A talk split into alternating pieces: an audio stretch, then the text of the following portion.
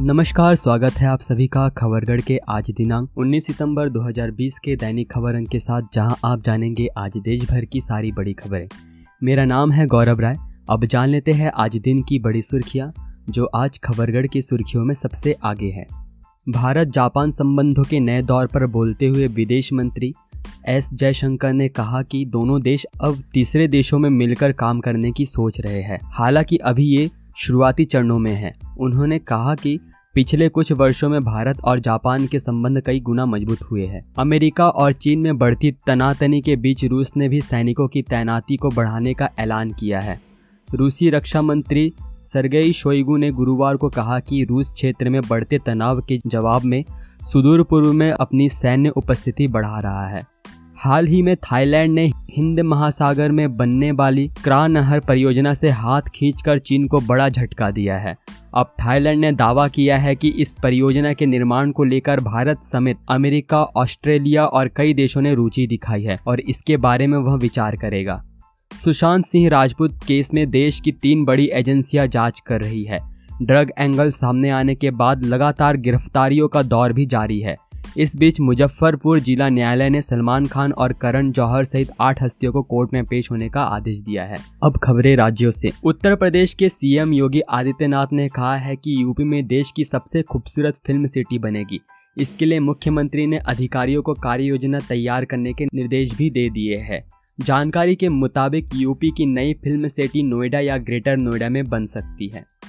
उत्तर प्रदेश के कन्नौज में दिव्यांग की बेरहमी से पिटाई करने वाले सिपाही पर कार्रवाई हुई है। वीडियो वायरल होने के बाद एसपी ने आरोपी कांस्टेबल को तत्काल प्रभाव से निलंबित कर दिया है।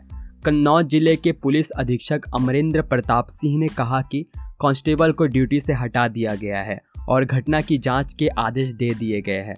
सिंह ने कहा कि पुलिस अधिकारियों को खुद को नियंत्रित करने के लिए प्रशिक्षित किया जाता है और भड़काने पर भी जनता के साथ दुर्व्यवहार नहीं किया जाता है। महाराष्ट्र में बॉलीवुड अभिनेत्री कंगना रनौत के ऑफ़िस का कथित अवैध हिस्सा गिराए जाने को लेकर दो करोड़ रुपए के मुआवजे की मांग करते हुए बॉम्बे हाई कोर्ट में दायर याचिका पर बीएमसी ने हलफनामा दायर किया है। अपने हलफनामे में बीएमसी ने शुक्रवार को कहा कि ये याचिका कानूनी प्रक्रिया का दुरुपयोग है, जिस पर बृहन मुंबई नगर निगम बीएमसी ने अपने हलफनामे में अदालत से कंगना रनौत की याचिका खारिज करने और ऐसी याचिका दाखिल करने के चलते उन पर जुर्माना लगाने का अनुरोध किया है। आपको बता दें कि इस मामले में अगली सुनवाई अब 22 सितंबर को होगी। बिहार वासियों के लिए आई खुशखबरी। बिहार को आज पहला अंतर्राज्यीय बस अड्डा मिल गया है। करीब 25 एकड़ में फैले इस पाँच मंजिले बस स्टैंड का उद्घाटन शुक्रवार को मुख्यमंत्री नीतीश कुमार ने किया। इस आईएसबीटी का निर्माण कार्य वर्ष 2016 के 24 दिसंबर को आरंभ हुआ था। बड़ी बात यह रही कि यहाँ स्टैंड में शॉपिंग कॉम्प्लेक्स व मॉल से लेकर सिनेमा घर यात्रियों के ठहरने और आराम करने के लिए अत्याधुनिक बैटिंग रूम और स्नानागार आदि भी बनाए गए हैं। एन ने पश्चिम बंगाल के मुर्शिदाबाद और केरल के एर्नाकुलम में कई जगहों पर छापेमारी कर अलकायदा के नौ आतंकवादियों को गिरफ़्तार किया है।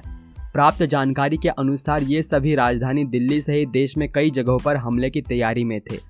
प्राप्त जानकारी के अनुसार शुरुआती जाँच में पता चला है कि ये सभी सोशल मीडिया के ज़रिए पाकिस्तान स्थित आतंकवादी संगठन अलकायदा से जुड़े थे और वहीं से कट्टरपंथी बने थे।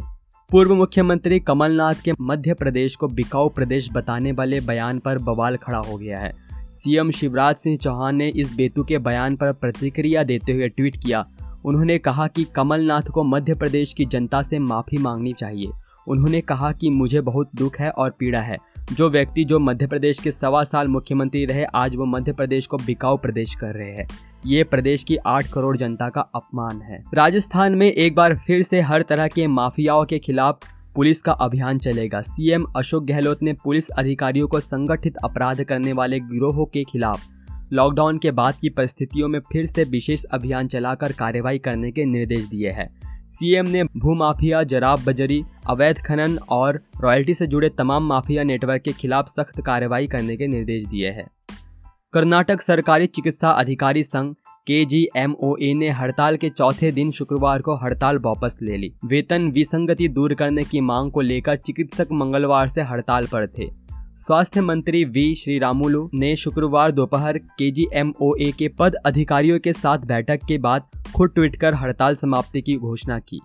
के जी एम ओ ए के अध्यक्ष डॉक्टर जी एच श्रीनिवास ने कहा कि सरकार ने चिकित्सकों की मांगे मान ली है। मांगों की पूर्ति के लिए सरकार ने 125 करोड़ रुपए आवंटित करने का आश्वासन दिया है। गुजरात के पूर्व मुख्यमंत्री केशुभाई पटेल कोरोना संक्रमित हो गए हैं। पटेल के परिजनों की ओर से कहा गया है कि उनका रैपिड एंटीजन टेस्ट पॉजिटिव पाया गया है। इसके बाद उनका सिटी स्कैन और आरटीपीसीआर टेस्ट भी किया गया है। बयानवे वर्षीय नेता फ़िलहाल गांधीनगर के सेक्टर 19 स्थित अपने आवास पर होम आइसोलेशन में है। मुख्यमंत्री विजय रूपाणी ने बताया कि केशुभाई कोविड पॉजिटिव है, लेकिन फ़िलहाल ठीक है। भारतीय मौसम विभाग आईएमडी ने कहा है कि दक्षिण पश्चिम मानसून के जाने की शुरुआत अगले सप्ताह के अंत तक होने की संभावना है। वहीं ओडिशा में भारी वर्षा के आसार बन रहे हैं, क्योंकि 20 सितंबर के आसपास बंगाल की खाड़ी के ऊपर कम दबाव का एक क्षेत्र बनने की संभावना है। केरल में गोल्ड स्मगलिंग केस अब सांप्रदायिक रंग लेता नज़र आ रहा है। सीपीएम के प्रदेश सचिव केडीएरी बालाकृष्णन ने शुक्रवार को तस्करी के मामले में आरोपी केरल के मंत्री के टी जलील के समर्थन में जो दलील दी है, उसने प्रदेश के राजनीतिक गलियारे में हलचल मचा दी है। उन्होंने आरोप लगाते हुए कहा कि कुरान के वितरण की वजह से मंत्री को निशाना बनाया जा रहा है।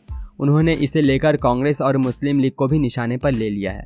झारखंड में 21 सितंबर से स्कूल नहीं खुलेंगे। पहले का फैसला ही रहेगा लागू। सरकारी स्कूल खोलने को लेकर होगी समीक्षा। स्कूली शिक्षा एवं साक्षरता विभाग के सचिव राहुल शर्मा ने कहा कि सोमवार से स्कूल नहीं खुल रहे हैं। इसे 30 सितंबर तक बंद रखने का निर्णय पहले की तरह ही लागू है। सरकार स्कूलों को खोलने से पहले कोरोना से उपजी स्थिति की समीक्षा करेगी।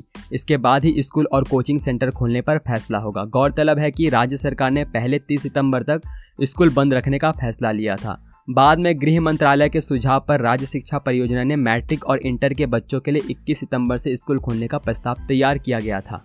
असम में मोबाइल थिएटर समूह के निर्माताओं और मालिकों ने मुख्यमंत्री सर्वानंद सोनोवाल को कोविड 19 के कारण समूह के कठिन दौर के बारे में अवगत कराया। सोनोवाल ने मोबाइल थिएटर मालिकों को आश्वासन दिया कि राज्य सरकार समूह को उनके द्वारा सामना किए गए संकट को कम करने में मदद करेगी। उन्होंने समस्याओं का समाधान खोजने और मोबाइल थिएटर उद्योग को आगे ले जाने के लिए रोड मैप तैयार करने की सलाह देने हेतु एक सरकारी समिति के गठन का निर्देश दिया। कृषि अध्यादेशों के खिलाफ पूर्व मुख्यमंत्री प्रकाश सिंह बादल निवास के समक्ष अध्यादेश के वास्तविकता से अपरिचित धरना दे रहे एक किसान ने जहर खाकर जान दे दी। केंद्र सरकार द्वारा लाए गए कृषि अध्यादेशों के खिलाफ पंजाब के किसान आंदोलनरत है। छत्तीसगढ़ में हाल ही में दुर्ग में 10 दिनों के लॉकडाउन के निर्देश दिए गए हैं। जिसके बाद आज बालोद ज़िले में भी सात दिन के लॉकडाउन की घोषणा की गई है। बता दें कि रायपुर, बिलासपुर व अंबिकापुर में नए कोरोना पॉजिटिव मरीजों को मिलने का, मरीजों की मिलने का आंकड़ा लगातार तेज़ी से बढ़ रहे हैं। तीनों जिलों की गंभीर स्थिति को देखते हुए शासन प्रशासन लॉकडाउन करने पर विचार कर रही है। हालाँकि अब तक इस पर अंतिम निर्णय नहीं हुआ है। कृषि अध्यादेशों पर हरियाणा में भी सियासत चरम पर है। कांग्रेस पूरी तरह से गठबंधन सरकार और उप मुख्यमंत्री दुष्यंत चौटाला को घेरे हुए है।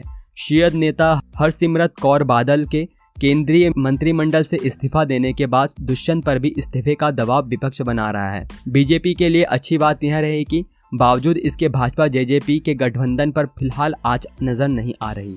कोरोना वायरस मामलों में वृद्धि के मद्देनजर दिल्ली सरकार ने शुक्रवार को घोषणा की है कि यहाँ 5 अक्टूबर तक सभी स्कूल पूर्णतः बंद रहेंगे। डायरेक्टर ऑफ़ एजुकेशन द्वारा जारी आदेश में कहा सभी सरकारी और निजी स्कूल 5 अक्टूबर तक सभी छात्रों के लिए बंद रहेंगे। हालाँकि इस दौरान ऑनलाइन क्लासेस पहले की तरह चलते रहेंगे। इससे पहले दिल्ली सरकार ने कहा था कि अगर सीनियर छात्र चाहे तो वह आवश्यकता अनुसार स्कूल आ सकते हैं, लेकिन वर्तमान में सरकार ने स्पष्ट रूप से कहा कि स्कूल 5 अक्टूबर तक नहीं खुलेंगे। जम्मू कश्मीर के राजौरी ज़िले में सुरक्षा बलों ने शुक्रवार को लश्कर ए तैयबा के तीन आतंकवादी को गिरफ़्तार किया। जम्मू आईजीपी मुकेश सिंह ने इस पर जानकारी देते हुए कहा कि जम्मू के रजौरी ज़िले से सुरक्षा बलों की संयुक्त टीम ने लश्कर ए तैयबा के तीन आतंकवादियों को गिरफ़्तार किया। उनके पास से टू ए के फिफ्टी सिक्स राइफल, दो पिस्तौल, चार ग्रेनेड और एक लाख रुपए बरामद किए गए। हिमाचल प्रदेश सरकार ने सोमवार से कक्षा नौवीं से बारहवीं तक की स्कूलों को फिर से खोलने का फैसला किया है। एक आधिकारिक प्रवक्ता ने बताया कि इस संबंध में शुक्रवार शाम को मुख्यमंत्री जयराम ठाकुर की अध्यक्षता में हुई कैबिनेट की बैठक में निर्णय लिया गया। कैबिनेट ने गृह मंत्रालय और स्वास्थ्य और परिवार कल्याण मंत्रालय की मानक संचालन प्रक्रिया एस के अनुसार 21 सितंबर से राज्य में निषिद्ध क्षेत्रों के बाहर के सभी शैक्षणिक संस्थान खोलने की अनुमति दी है। त्रिपुरा के मुख्यमंत्री बिप्लब देव ने वोकल फॉर लोकल इनिशिएटिव को बढ़ावा देते हुए वर्ल्ड बॉम्बे डे 19 सितंबर के मौके पर आज बैम्बू कुकीज और बैम्बू मेड हनी बॉटल को लॉन्च किया। त्रिपुरा के मुख्यमंत्री ने इसकी तस्वीरें ट्विटर पर शेयर करते हुए उन्होंने लिखा, आज वर्ल्ड बैम्बू डे के मौके बैम्बू कुकीज और बाँस से बनी हनी बॉटल लॉन्च की है। बैम्बू कुकीज और हनी बॉटल हमारे राज्य से ये दो नई चीज़ें जुड़ गई है।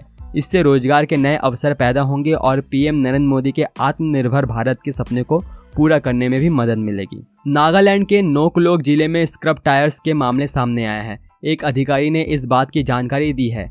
नोकलाक के अनुविभागीय अधिकारी सिविल सी फुनियांग ने कहा कि नोकलाक के सामुदायिक स्वास्थ्य केंद्र से डाटा इकट्ठा किया गया है।